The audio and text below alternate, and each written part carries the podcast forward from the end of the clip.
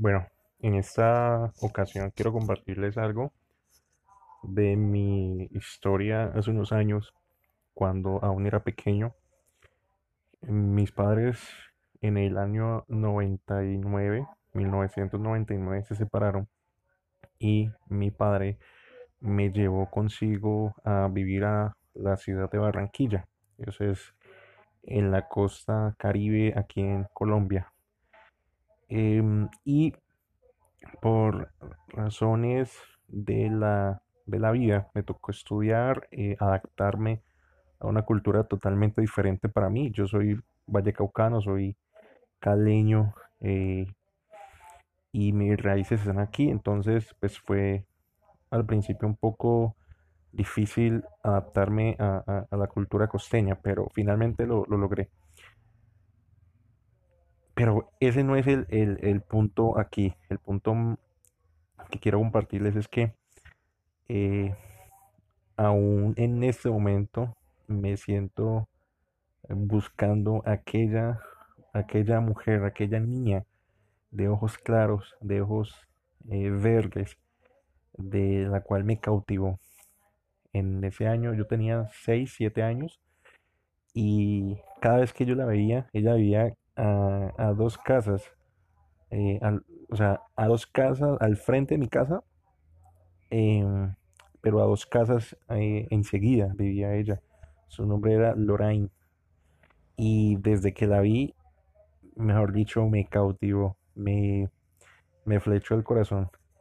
Pero lastimosamente, por nuevamente eh, circunstancias de la vida, me tocó devolverme para Cali y mi amor eh, platónico en ese momento eh, se quedó como como congelado se quedó para siempre en mi memoria porque nunca más pude volver a, contactarla y no sé qué pasó o no sé qué habrá pasado con la vida de ella. Entonces este podcast lo, lo he titulado como Lorraine porque cuento un poco de mi vida en mi niñez y porque aún sigo recordando su bello rostro.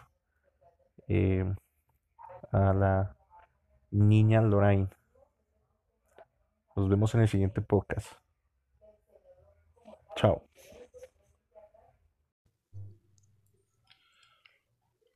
Hola a todos. El día de hoy tenemos una gran reflexión acerca de lo que consideramos maravilloso e importante en la vida.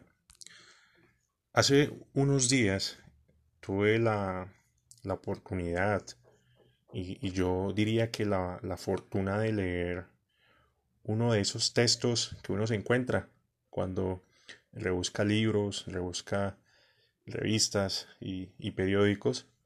Y, y, ese texto decía, tenía un subtítulo bastante interesante, decía las siete maravillas del mundo. Y, básicamente la historia cuenta que había un grupo de estudiantes eh, de la materia de geografía e historia y justo en ese momento el profesor estaba dando un tema súper interesante y era eh, hablar sobre las siete maravillas del mundo. Cuando terminaron de, escuchar la clase, de compartir conocimientos e, ideas, eh, el profesor divide el salón en diferentes grupos de trabajo y les pide que, que realicen la lista de lo que para ellos consideraban eh, las siete maravillas del mundo actual. Es decir, en cada grupo tenían que identificar y definir cuáles eran esas maravillas que actualmente el mundo, el mundo tiene.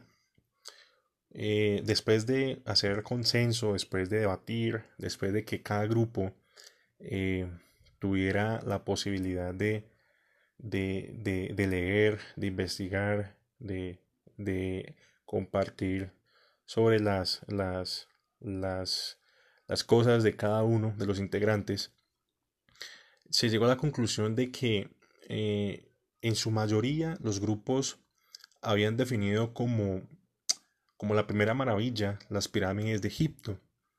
Eh, en segundo lugar, habían definido eh, el Gran Cañón en los Estados Unidos como la segunda maravilla. La tercera maravilla para ellos o para la gran mayoría era el, canal de Panamá. La cuarta maravilla era el Empire State en New York. la quinta maravilla, la Basílica de San Pedro. La sexta maravilla, la Gran Muralla, la Gran Muralla China. Y como última y séptima maravilla, la Torre Eiffel en, en, Francia.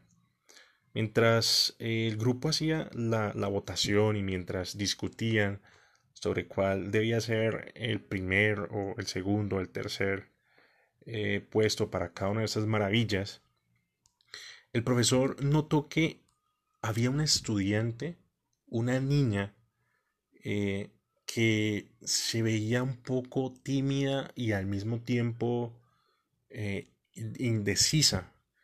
Eso llamó al profesor tremendamente la atención y, decidió acercarse y preguntarle a, a, esta joven estudiante qué era lo que pasaba, porque no había participado de la actividad y por qué no había eh, comentado su punto de vista frente a las maravillas. Muy de una manera eh, casi audaz, la señorita lo mira al profesor y, le dice le dice lo siguiente em, yo creo que para mí las siete maravillas del mundo y en la actualidad debieran ser las siguientes. Primero, poder tocar. Segundo, poder saborear. Tercero, poder ver. Y mientras la niña empezaba a describir cuáles eran para ellas eh, las maravillas más importantes, el salón empezó a quedar en silencio. Y poco a poco un silencio sepulcral se apoderó de toda la clase. Es decir, todos los grupos se voltearon de sus puestos, fijaron la atención en esta joven eh, estudiante y todos quedaron enmohecidos.